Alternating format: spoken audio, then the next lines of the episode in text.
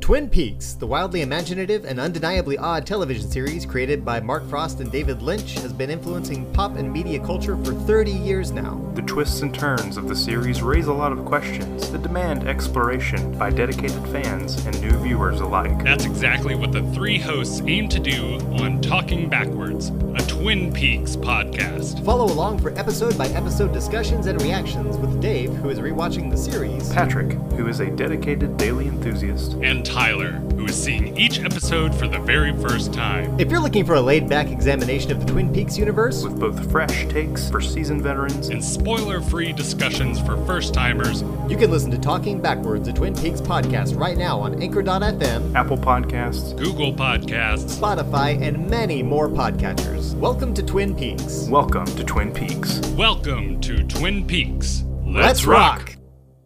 Hey, everybody, this is Dave from Talking Backwards. Before we get started, I just wanted to take a second to thank you, our listeners, for being here with us for the very first episode. I know I'm personally very excited to get to do this, and I'm sure the same goes for the whole crew here. Coming up is part one of our inaugural episode on the pilot for Twin Peaks. If you haven't seen the series before, I'd recommend you hit pause now and go watch the pilot episode. And grab a friend to share the weird with because this is going to be a long, strange trip. If you haven't seen the pilot and just want to get rolling with us, that's fine too, as we're pretty much covering the first stretch shot for shot. It's a lot of information and a lot of world building. That's why we're making this a two part introduction. Again, thank you so much for being with us. Now, without further ado, let's get started with episode one, part one of Talking Backwards.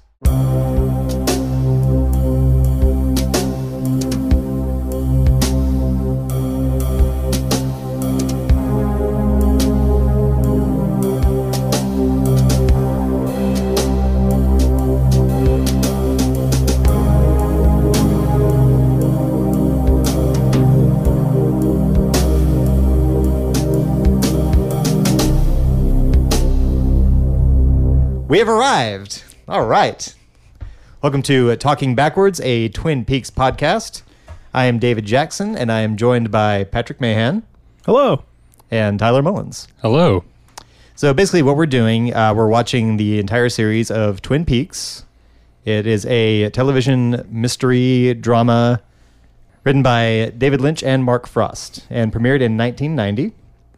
Uh, what we're kind of doing is we're watching every episode, we're going to have a discussion, and uh, we kind of have some different inputs on it because I probably got into the series about 10 years ago and saw all of season one and two, uh, bits of the movie, and I have not finished the third season. Patrick, what's your insight?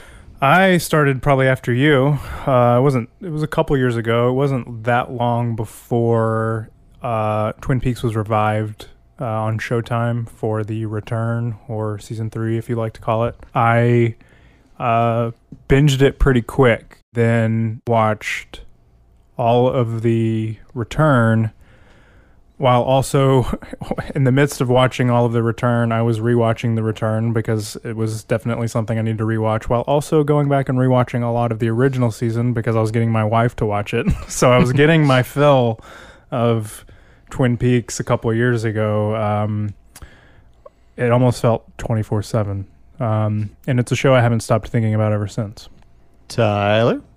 I have not seen the show before this week.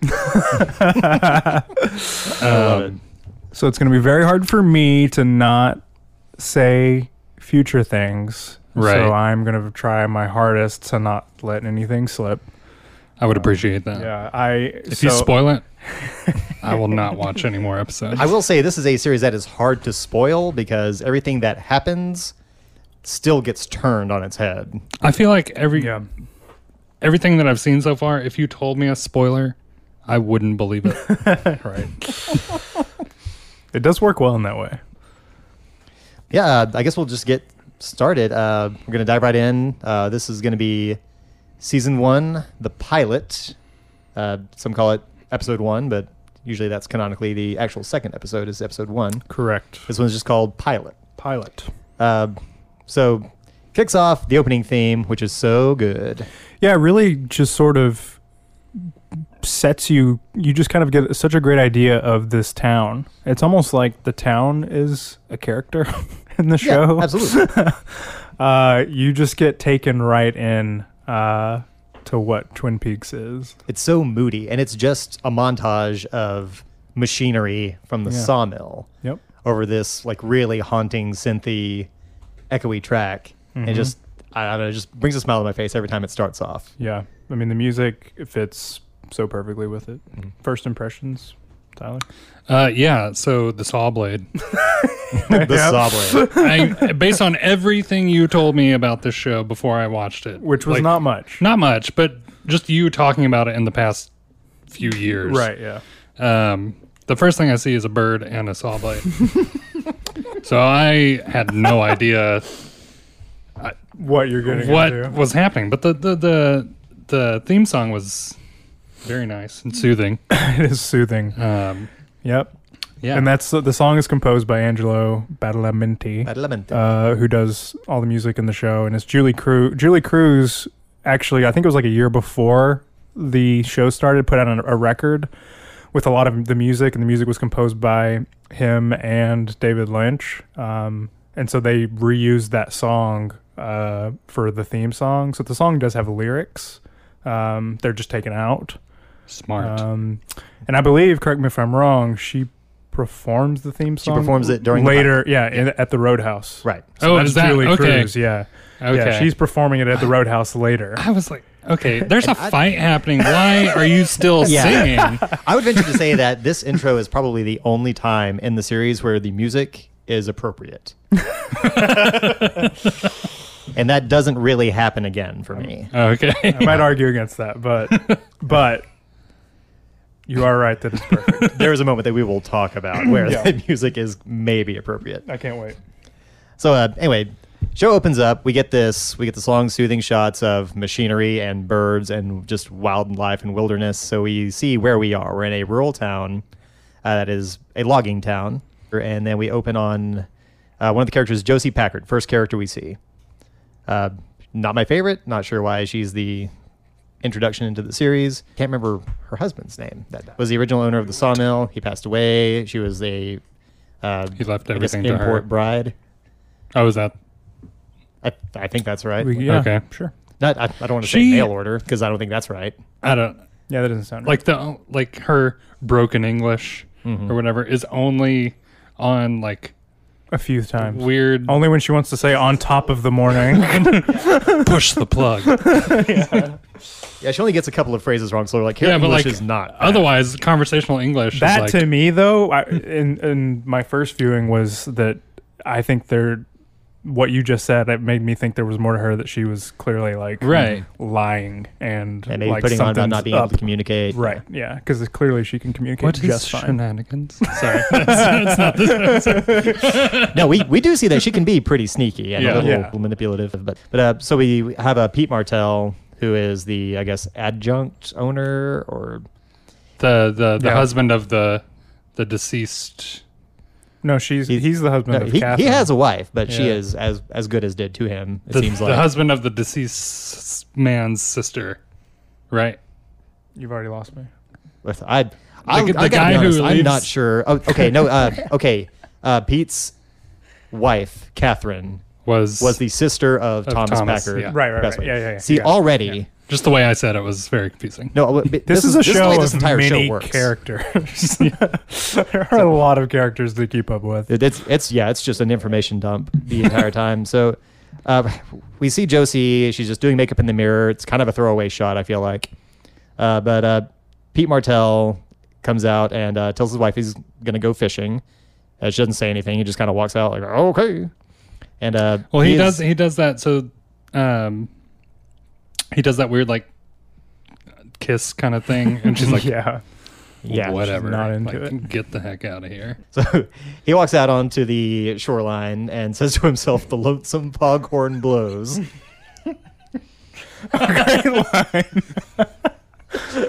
That whole great. first scene, I thought something was wrong with my TV because I kept hearing the sound, and I didn't understand what he said. It's persistent through the and series. I was like, you "Oh my just keep hearing gosh! Like, this what in the is background. what is that?" I'm like looking around my house, and then I That's- picked it up later. Like Yeah, it's it's 10 just part of minutes the later. scenery, really. Like, Yeah, the sounds of the town are Yeah. part of every set. which is awesome. There's Sound something is that always super- reminds you where you are. yeah, Sound is super important. I don't I can't speak to if David Lynch was heavily involved in the sound on the original series, but he's like credited as like the main sound like designer in the return. like he's I can see that, like yeah. so hands on. There's a lot of low humming. Yeah, yeah.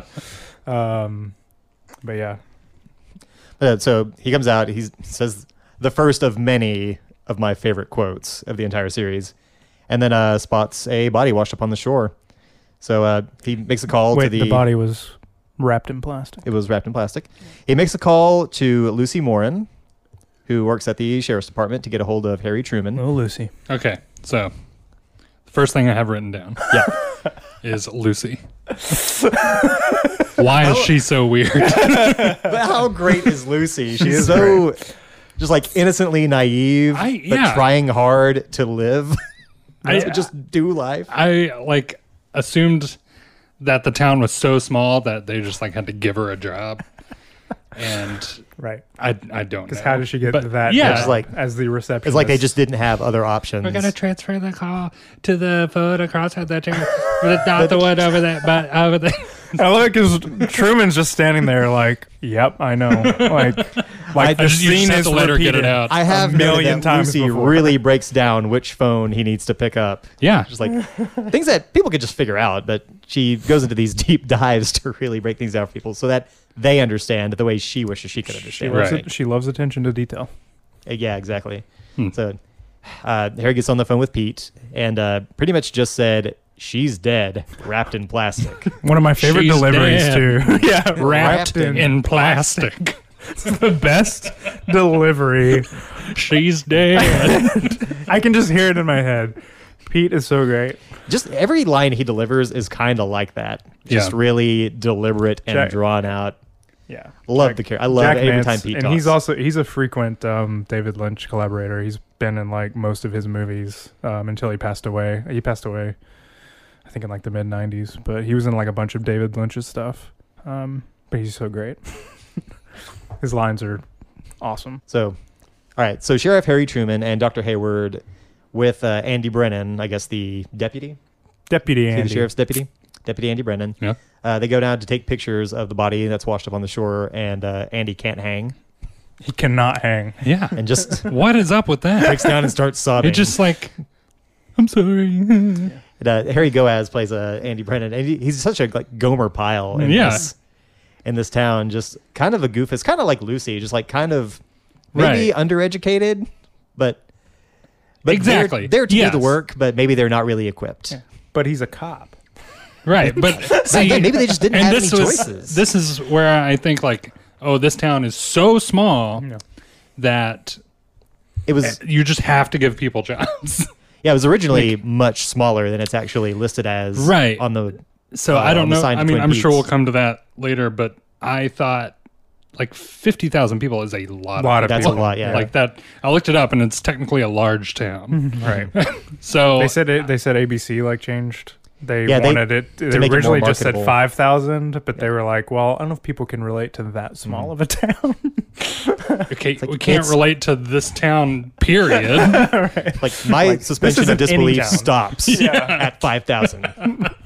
Like I No, no, cannot no, get no, behind no. this story if there's not more people in this town. 6,000 maybe. I mean, if it was five thousand, then we easily get insight into a fifth of the characters' lives in this first Yeah. half hour. Yeah. it's it's just so many, it's so many characters. And they're Uh, all related to each other somehow. Everything's intertwined. Yeah. Well, everybody's banging. Everyone is literally. Everyone is sleeping together. yeah, yeah. that whole town is banging. So I'm sure they're all related. Hanging It- in yeah, probably in some way, in some twisted lineage.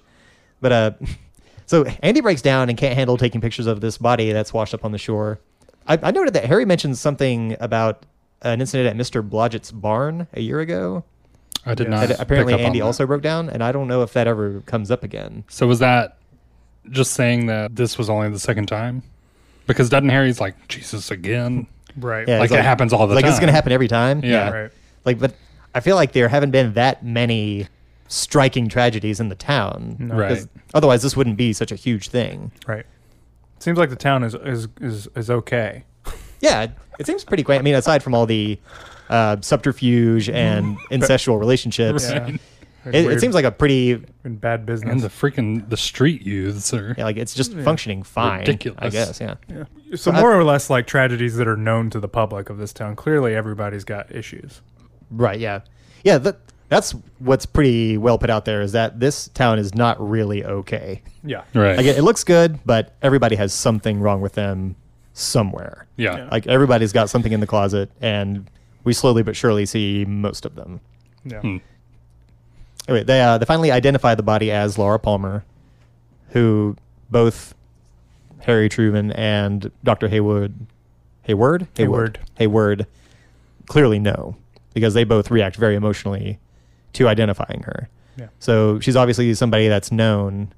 Uh, we just we don't understand how well she's known right. from just this, but it, it's clear that she's somebody important. The next shot is her mother at home, uh, just calling her down. Sarah Palmer. Sarah Palmer, trying to call her down for, I guess, breakfast or to get the day started. Yep. I- yeah. Thinks she's sleeping in. Laura! And just starts searching the house. And that's, this for me was the f- most stressful three minutes of my life. yeah, that's the first time I watched this. Because it's just this static shot of the staircase going upstairs. with the fan going. Mm-hmm. Yeah. and and Sarah Palmer walking around to different rooms, calling for Laura, can't find her, and I've, ugh, I, I just got hit really hard in the feels by this distressed mother, who has somebody who's clearly out of character for them to just not be home. It's it's really interesting that I I feel like most shows or movies where there's a murder or something, this scene would happen before you found out that they were dead, and it's Right. just it's it's really cool that we already know she's after dead the and fact. we she already know doesn't what they know. Right, don't know. and exactly. We're So watching th- them find out. It what makes we it know play is- out completely differently, and it's Yep. Mm-hmm. it's very interesting. Yeah. So very effective. We we cut from her frantically panicking to a very wifely duty shoulder rub at the Briggs household.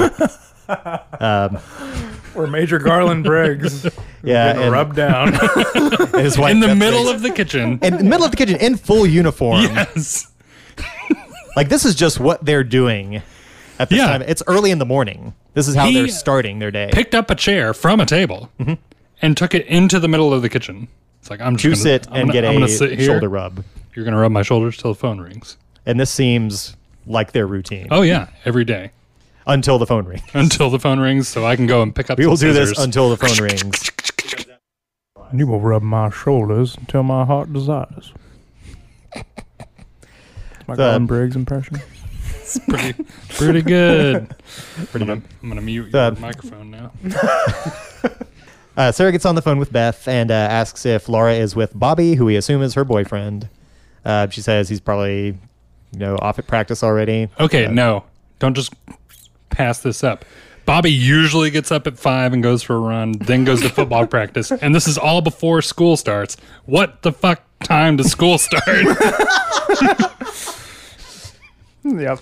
It's so like the whole timeline of this first episode I agree. is bizarre. I agree because why are they at the? Why is he at the diner as yeah, well? Before like he's school. knocked out this a is- lot of Why is stuff. Shelly working that early? And getting off and that getting road. off that early. this is Maybe not, the this is double not R. a town that has a 24 hour diner. Right. I was gonna say maybe the double R is open twenty four That, seven. that's another thing is like all these types of things, these little details make me feel like time doesn't really work correctly Yeah. right. in Twin Peaks. For sure. yeah, because there is time for this. this- And I'm we're might getting our, a little ahead of ourselves, but Laura Palmer is so involved in every character we meet's life somehow. How does she have time to be To a part do all of that. of 30 different people's routines? true. Yeah. To the one who's like, oh, yeah, it was odd that I didn't see her at this time of this day. She tutors. She does Yeah. meal It's on like wheels. between two and three when she we usually actually have helped our start morning that snack. program. It's just, uh, it's a lot. It's a whole lot. So, uh, yeah, so Bobby has not done his normal morning routine. Where he has eight which hours I before he find goes to school. hard to believe Bobby does that every day. Oh, and when we first see Bobby, it's Doesn't seem very like interesting. yes, the first time I saw him, I wrote down Bobby sucks. and that's established quickly. so uh, the football coach hasn't seen him, says he's been late multiple yeah, times. he's like, apparently we find out later that he's the captain of the football team. And the coach is just like, well, he's always late, blah, blah, blah. Come to think of it, he's been late the last several months, Miss Briggs. Funny, right? Oh well. There's a lot that just gets glossed over from also, people's who, behavior. who's in their football division? Like, who are they playing? What's the closest town that they also have a football team and they play each other? Let's just say they're undefeated. yeah. Uh, we cut now to Sherilyn Finn, who plays Audrey Horn. Very quick shot. We just see her. Hachemache. We just see her come out of a building and get into a car. Yeah, I thought about that shot too because I was like, I, "Really, this is how we're introduced to Audrey?" There are a few shots that I'm just like, didn't why is recall this it. here? Yeah, I didn't recall it at all. So yeah, I, I forgot that that was the introduction. But she just walks out of the building and gets into a car. Uh, then we cut again to uh, Benjamin Horn and Leland Palmer in the Great Northern, and I guess one of Having a meeting, one of the, One of the meeting conference rooms. rooms. where where Benjamin just straight hawks a lug into the fireplace Sorry. and then says, "Let's," and says, "Let's go get these cheese eaters where they live." Oh, man. Also, they're Norwegian, and I don't know that that is a well-known region for cheese. Am I wrong? Not sure. Super producer Tyler Mullins, can we investigate the affluence of cheese in Norway? Norwegian cheese, life in Norway. Brown cheese, regular cheese, Left enough for me. I mean, more than two cheeses. is not Norwegian brown cheese, enough. Oh, cream cheese, I mean, it, it does seem like they have the monopoly now. That I'm looking- Nuckalast, yep.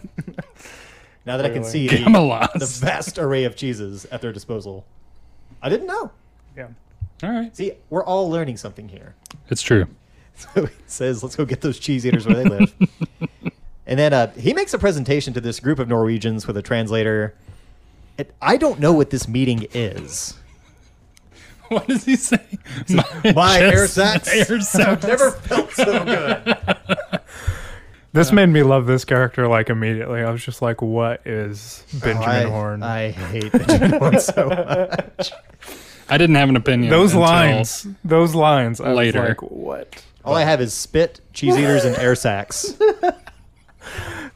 It's good enough for me. This is as he enough King for Kong me. hits his chest, trying to really sell what? What is this meeting? What are they there for? Because it is a big deal. They don't really say it, do they? when they don't stick around. I never picked up. I watched the pilot. I think it gets brought up. I think it gets brought up. Recently, I watched it later. twice through, and I never picked up on why this meeting is happening. I don't know either. It's just kind of there. It's one of those things that, for me, it was just kind of left hanging. That didn't really close the circle on what I'm supposed to get out of it. Yeah. So, Leland's sitting in the meeting, and he gets pulled out to take a call from his wife. We know what he's about to find out. So uh, he goes and answers the house phone of the hotel. I gotta gotta jump in there Yes, sir. because how far are we into the into the episode right now? Like, I don't think we're ten minutes yet. 'cause Okay. This all happens very quickly. so immediately in the scene, I was I was thinking, when did phone transfers become like such a big deal? Because it happened twice, and they called called attention to it twice Right. within the first ten minutes of this sh- Life episode. before cell phones. It's like Lucy made a super huge deal out of transferring this call. This is a load bearing function of Oh. and communication then in Twin Peaks. the lady at the hotel Had no was like, problem. "I'm gonna, you know, two feet away. I'm gonna transfer this call to the lobby phone." It's like, all right. So I thought this about phone is not for this call. It's going over there. and I- you better prepare for it. it. I found out later that call transfers are not a big part of the show, but I really thought I thought I was onto something for a minute. They, le- they lean on it pretty heavy in these opening 10 minutes. yep. I hadn't even thought about that. So, uh, Sarah asks if Laura's with him. He says no, and she starts to get a little hysterical. Immediately, we see the sheriff's car skid to a stop and the windows behind him. Very cool shot. It's an extremely cool shot. Yeah. it's the juxtaposition of that like panic going on in the background. Right. Mm-hmm. Like he's moving with a purpose. And Leland's just kind of like, well, I don't know. I thought she might be with Bobby. Yeah. With Ray Wise as Leland is He's like, that's my got, dude. He's like, that's got to be it. it's like, yeah, well, there you go. That's it. She's with Bobby. That's got to be it. Nothing's wrong. Ray Weiss is the man. Uh, sees the sheriff come in and whispers into the phone, Sheriff Truman. At which point, She's like, what did you say? yeah, Sarah puts it together. That I She's do gotta like figure it out. that. Like he never, nobody ever says that Laura's dead, and Um, Mm-hmm. He just says, "Is this about Lara?" He says, yeah, I'm afraid so. and then the only way that what's her name, Sarah, Yeah. Hmm. like finally actually realizes it is when he drops the phone. She Mm-hmm. Yep. hears the phone And drop. then she She's like, screams. "That's it." yeah.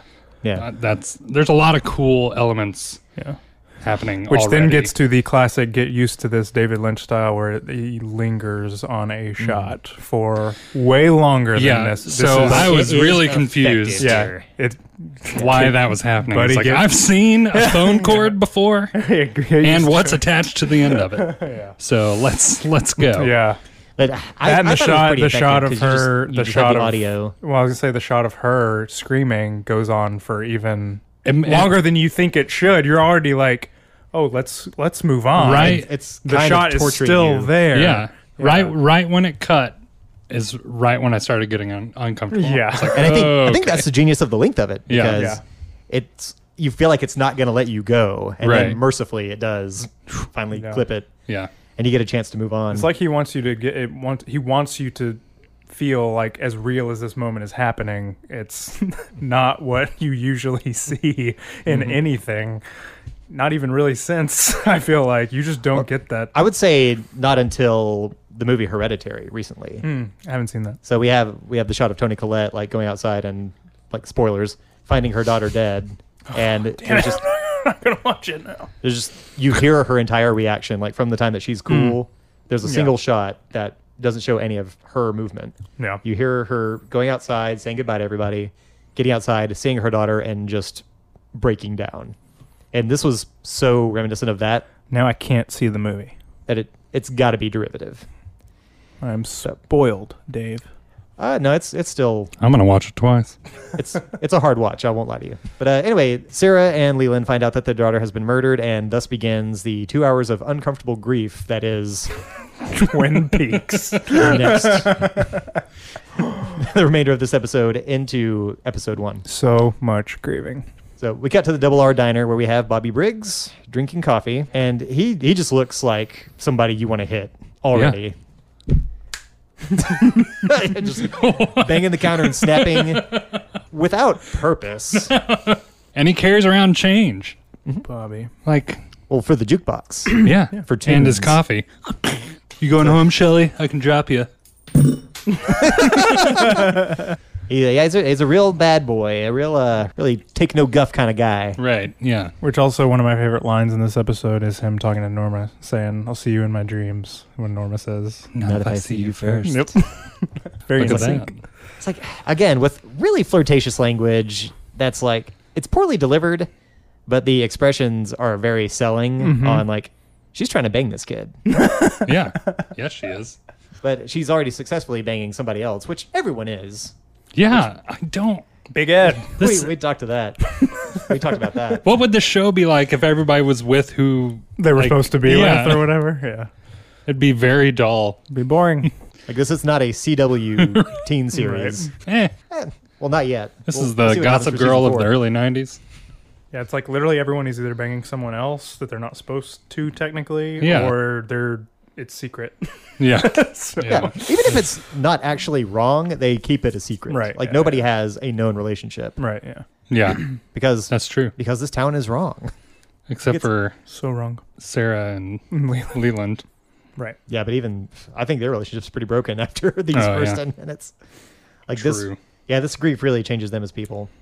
But uh, so he's he's drinking coffee with uh, being served by Norma Jennings and uh, Shelly Johnson are the two waitresses we have at the Double R.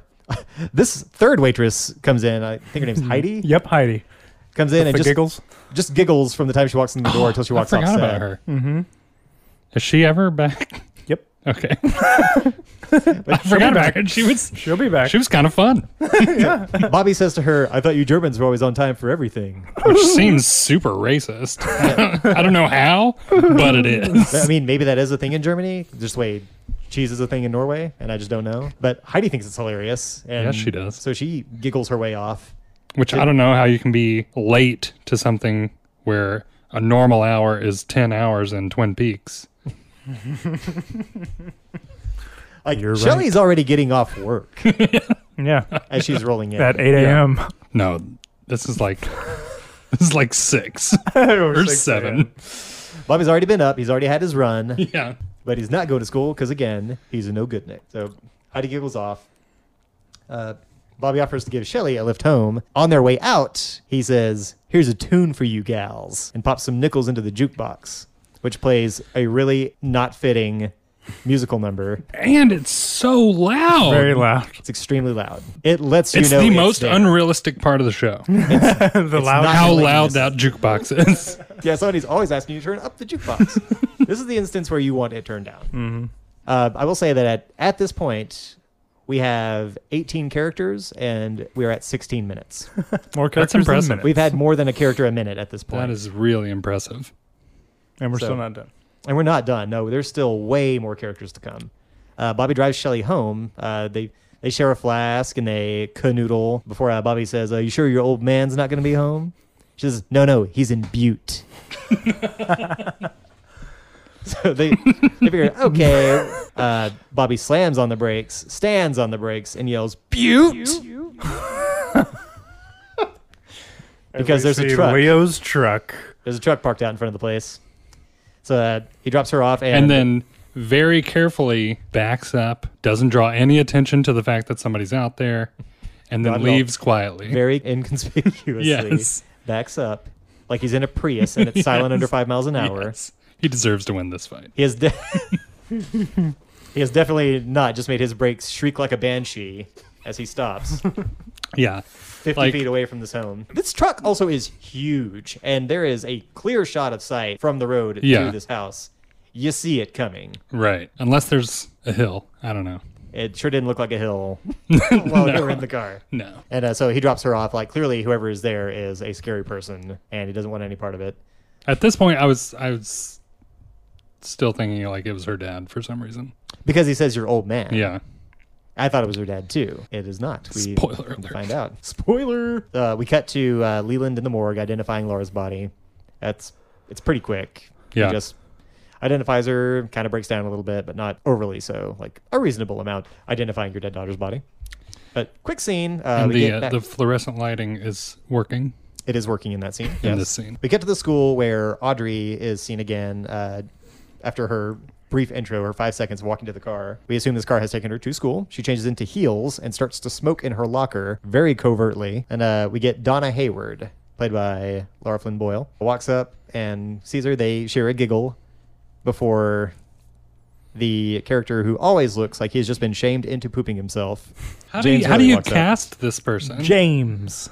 this guy walks into audition and you're like, "No." It's like, why are you making that face? All the time. All the time. always like he peed somewhere and you just found out. Yeah. And now he's like, like you're about to hit him with a newspaper. For a guy who rides around on a hog, he's not a tough Looks guy. like a- sweet hog, looks like a hog to me. he's a sweet boy. He Shouldn't be on a hog. No, he he passes Donna and says, "It's a nice day for a picnic," yeah. which is hilarious to them. Which Which, finding out later, that is not funny. no, Right. His sense of humor is terrible. Now we're getting to my favorite scene, maybe, possibly. uh, we're at roll call at the Nope. school. Before that, Yes. Is this where? Are you talking about my spirit animal? Yes. The only the only timestamp I wrote down. Let, let's yeah, we might have to roll it. let's let's have a look. Let's take a look at possibly my favorite scene of this of the pilot. So we've got Audrey having a smoke. Cue James Hurley. Have you seen Laura? No, not yet. Nice day for a picnic. Uh, yeah. Sure. Sure, James. Yeah, she seems hesitant. Right about here. All right, this guy.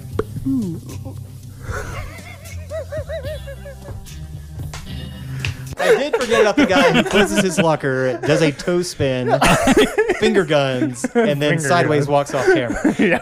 I relate so much to that guy, Yeah. and I hope to see him again in the future. That's the extra who got cast and made the most of it. Yep.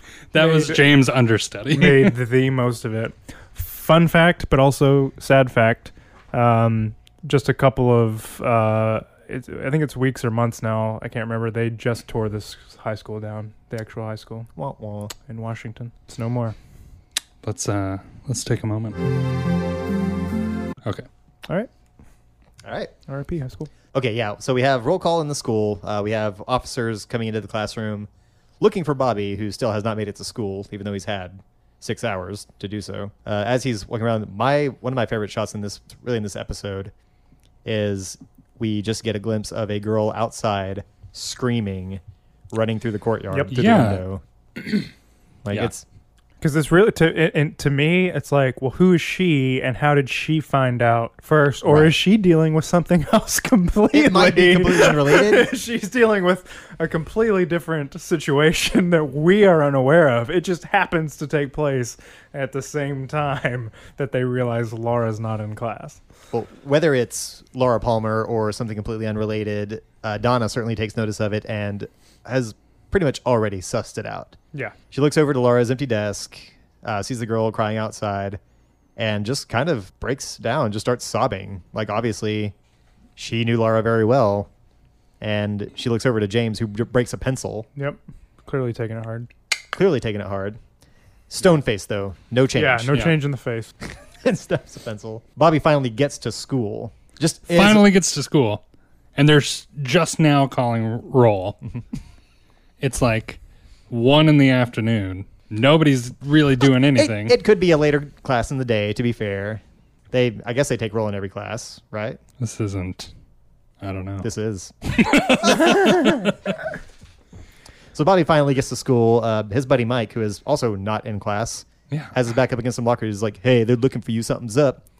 And Bobby is a dick about it. yeah, where? Look at the ceiling. Quick-witted, this guy. I'd, I'd say comebacks are not his strongest right. skill throughout this series. But uh, he does this sort of shuffle dance back into the office, Yeah. uh, not knowing he's about to be interrogated by who I think is the most intimidating character in the series, which is Hawk, Deputy Hawk. the Native American deputy whose mind and body are very close. How close are they? So close. Bobby learns that Laura is dead. It doesn't seem to really bother him that much, except that he's just not expecting it. He doesn't seem hurt at all, Right. but he does seem hurt by accusations that he might have done something to her. Yeah. Uh, I have noted his line is she loved me. He also does this kind of sideways comic book fist shake at Truman, like why I wanna.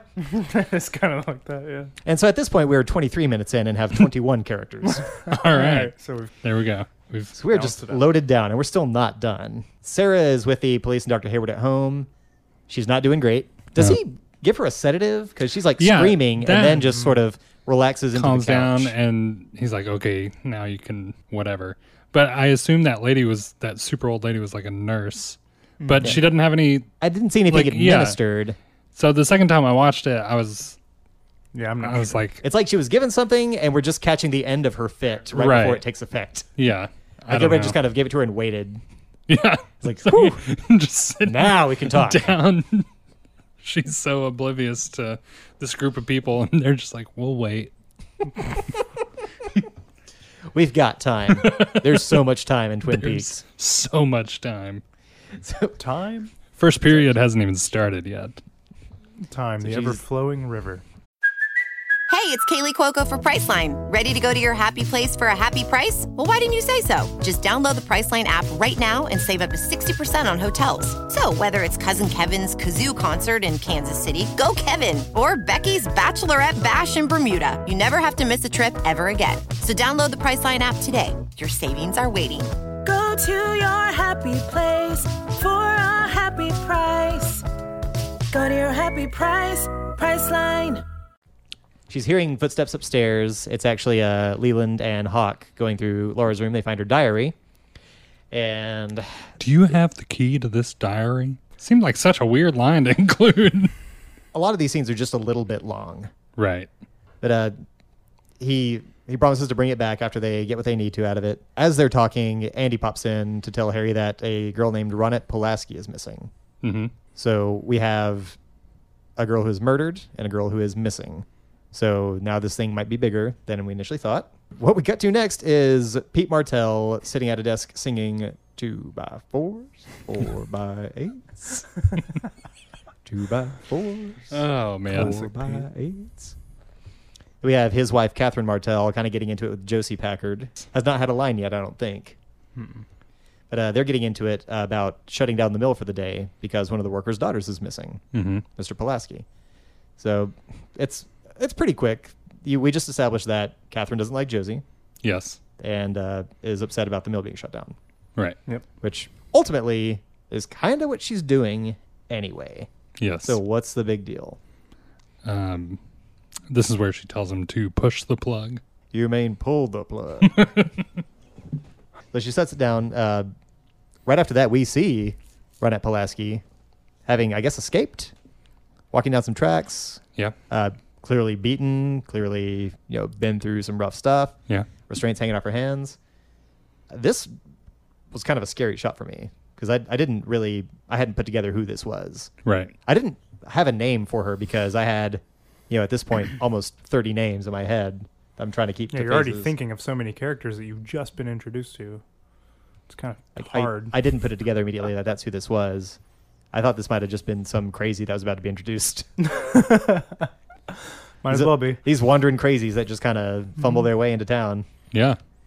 when there's nothing else around and there's only this one town that only has one football team. We, we just see her kind of get seen by an old man, so we've established that she is, arrives and is seen. Uh, James pulls into Big Ed's gas station. Big Yeah. Ed's gas farm. Big Ed Yeah. is a guy who wears flannels rolled halfway up his forearms and will for a while. He reminds me a lot of Red Foreman. Yeah. but not as oh, not as overbearing. Right. Yeah. Like definitely a not lot of the as same overbearing. ideals and kind of carries himself the same way, but Yeah. without like the willingness to exercise discipline on anybody. Without saying dumbass a lot. Yes. that is probably the one thing the character's missing. yeah. That's true. But, uh, so James gives Ed a letter. Like it's it's clear that they were close, but we don't know why yet. He gives Ed a letter and just assumes he's going to see Donna next. He's like, "Hey, when you see Donna, give her this letter." Then he rides off into the sunset, a legend and a mystery. The sunset. A, a whole day has passed. Yep. We're at the end of the day now. Actually, before he rides off, actually, Ed gets screamed at by, a By woman in an eye patch. Crazy pirate lady. Crazy pirate lady. This is Nadine. This is Ed's Nadine. wife. Nadine I, terrified me. I don't know what to do with this character. Absolutely terrifying. Just comes out.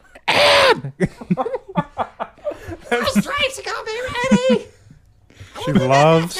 they close at 10. Yeah. No drape store is open till 10. She is obsessed In a real place. with her drapes. The drapes are a big deal, and the drapes will come up several times. And now we're we're finally to it.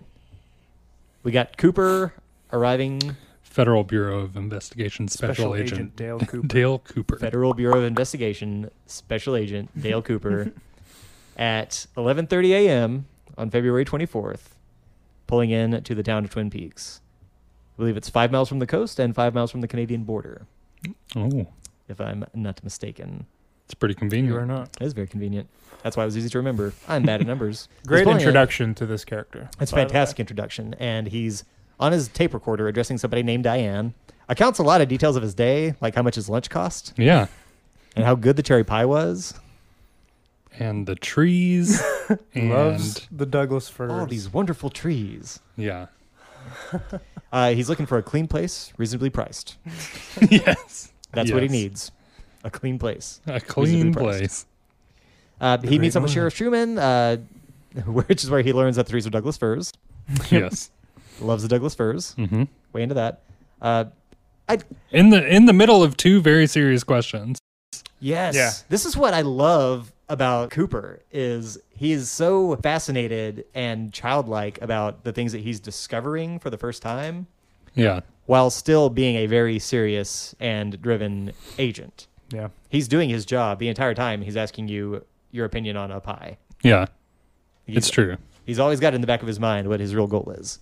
It's like he's for me easily the most interesting character. Yeah. I'm gonna watch that. Yeah, pull it up. Slice of cherry pie. Incredible. Well, I'll tell you, we're sure glad to have the FBI here. Kind of lucky in a way that Ronette stepped out across the state line. Whole town is really badly shaken up. Sure, it is a nice quiet place, something like this. Sheriff, let me stop you in the hallway here for just a second. There's a few things that we gotta get straight right off the bat. I learned about this the hard way. It's best to talk about it up front. When the Bureau gets called in, the Bureau's in charge. And you're going to be working for me. Sometimes local law enforcement has a problem with that. I hope you understand. Well, Like I said, we're glad to have you here. Sheriff, what kind of fantastic trees have you got growing around here? Big, majestic. Douglas firs. Douglas firs. Can someone get me a copy of the coroner's report on the dead girl? So yeah, Delivery's so Uh, just good. so weird. Amazing. Yeah. I, f- I feel like his mind works a lot the way mine does. It's just super scattered, and Yeah. I'll say you know I don't I don't keep things in order, and I would absolutely do something like that. Right. But it's also like he has a to do list of what he needs to find out in his head, and he just intermixes yeah the serious criminal investigation with just finding out something new for himself, Right. Just that he can commit to memory for fun. It's great. It's great. I love this guy. Yeah. Um, he's he's hard not to love.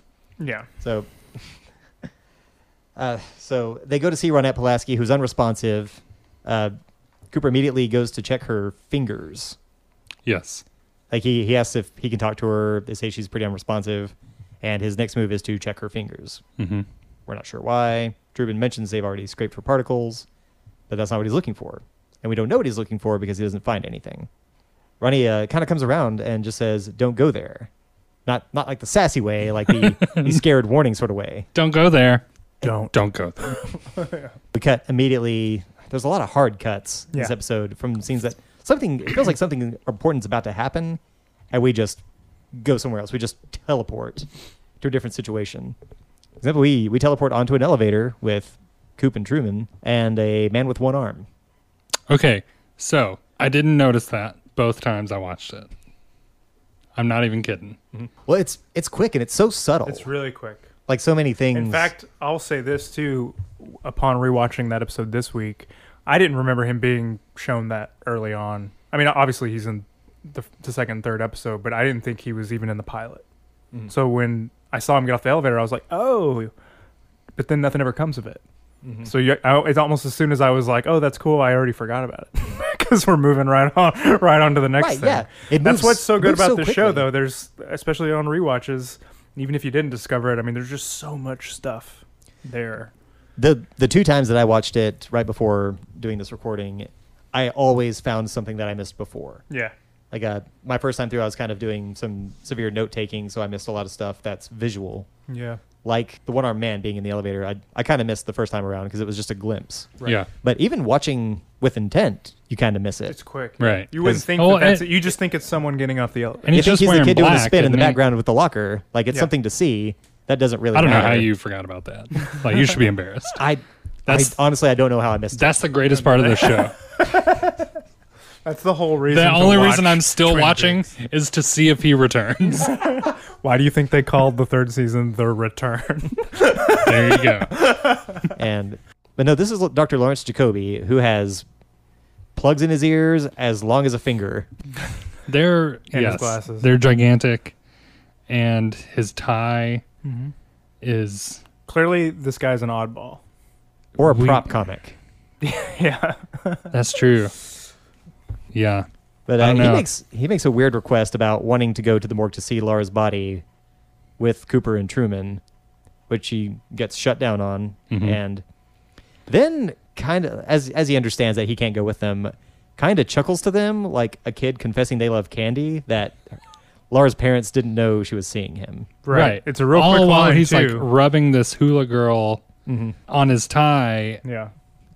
and it was weird. It's like Do we clearly have the this audio is of, of him saying because it's like clearly this is something you wouldn't want to mention to two people who are investigating her murder that you were seeing her. Yeah. Sorry, but It's like like he knows they're gonna find out, but Yeah, it's like he's trying to get ahead of it, right. but he's kind of proud of it.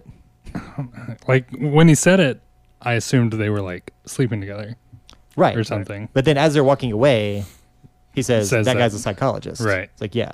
It's like, okay, well, so is she seeing him for therapy or, Or is she banging pleasure. him? right, Because everybody's banging everybody. right. Right. yeah. Do you want to Yeah, yeah, we gotta introduce cue it up. this Yeah, let's do it. clip? Harry! Jacoby? It's worth mentioning that he has darted up the Terrible stairs to catch them at this elevator. Yes.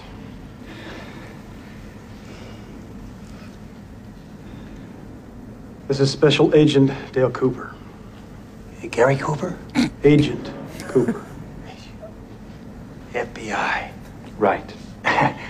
Dr. Lawrence Jacoby, Agent Cooper. Laura was a, a patient of mine. Listen, you're on your way to the morgue now. Do you mind if I join you? Yes, I do. Why would you want to? Sort of against procedure, Well, Oh, no offense. I, I thought I could be of some help. You still could be. At another time. Oh, I, I understand completely. No, by the way, uh, Laura's, uh, Laura's parents, they didn't know that she was seeing me.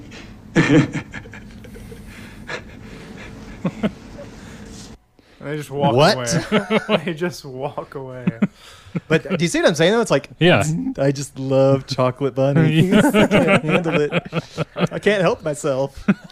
It's that same kind of energy, and it's so strange. I still don't understand it. Like even later, that attitude doesn't make sense to me. Mm-mm. Yeah. Yeah. Very bizarre.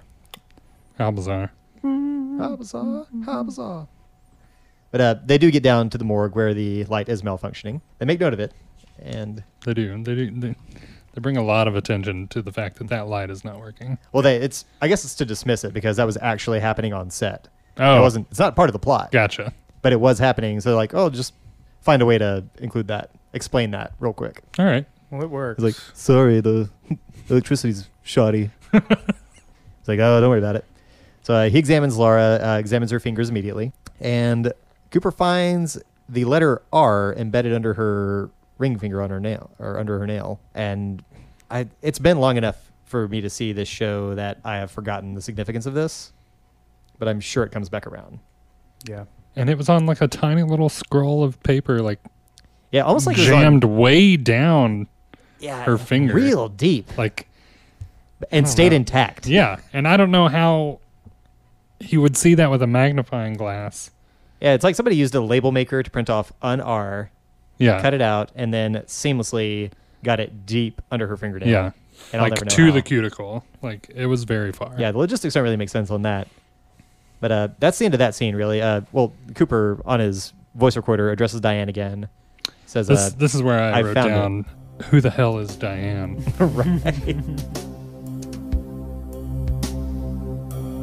This concludes season one pilot, part one of Talking Backwards.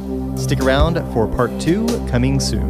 If you like what you hear on Talking Backwards, you can find us at Talking Backwards Pod on Instagram and Talking Backwards Pod at gmail.com. If you have any feedback about Talking Backwards, or you have a question for one of us, or possibly a fun fact about an upcoming Twin Peaks episode, you can send it in to us at anchor.fm slash talking backwards.